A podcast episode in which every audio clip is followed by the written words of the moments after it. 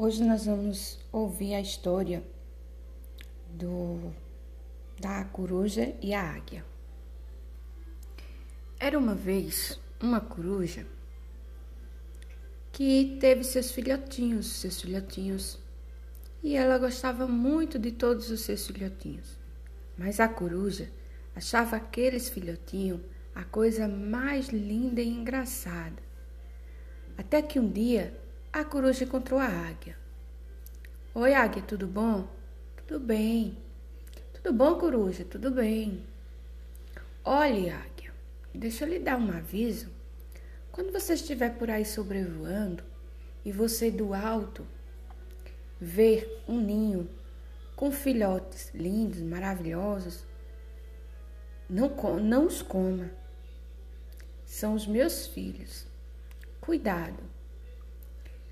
A águia respondeu: Tá bom, tá certo. Então, passou-se o tempo. Certo dia a águia, né, vinha com sua majestosa, vinha toda bonita no alto sobrevoando e encontrou um ninho. E disse: Nossa, não, mas esses ninhos aí não é o filho da coruja. A coruja disse que seus filhotes eram lindos, maravilhosos. Esses aí são feios. Então eu posso comer.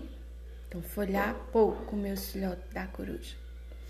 Quando a coruja chegou, que viu o ninho vazio, disse: Mas a águia, mas senhora águia, que você fez?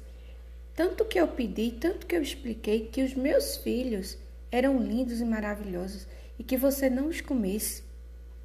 A águia respondeu: Nossa, mas os filhotes que eu comi não era mesmo do jeito que como você falou. Eles eram feios, arrepiados. Nada da descrição do que você me disse estava batendo com o que eu vi. Moral da história. Moral da história. A gente acha bonito aquilo que nos convém.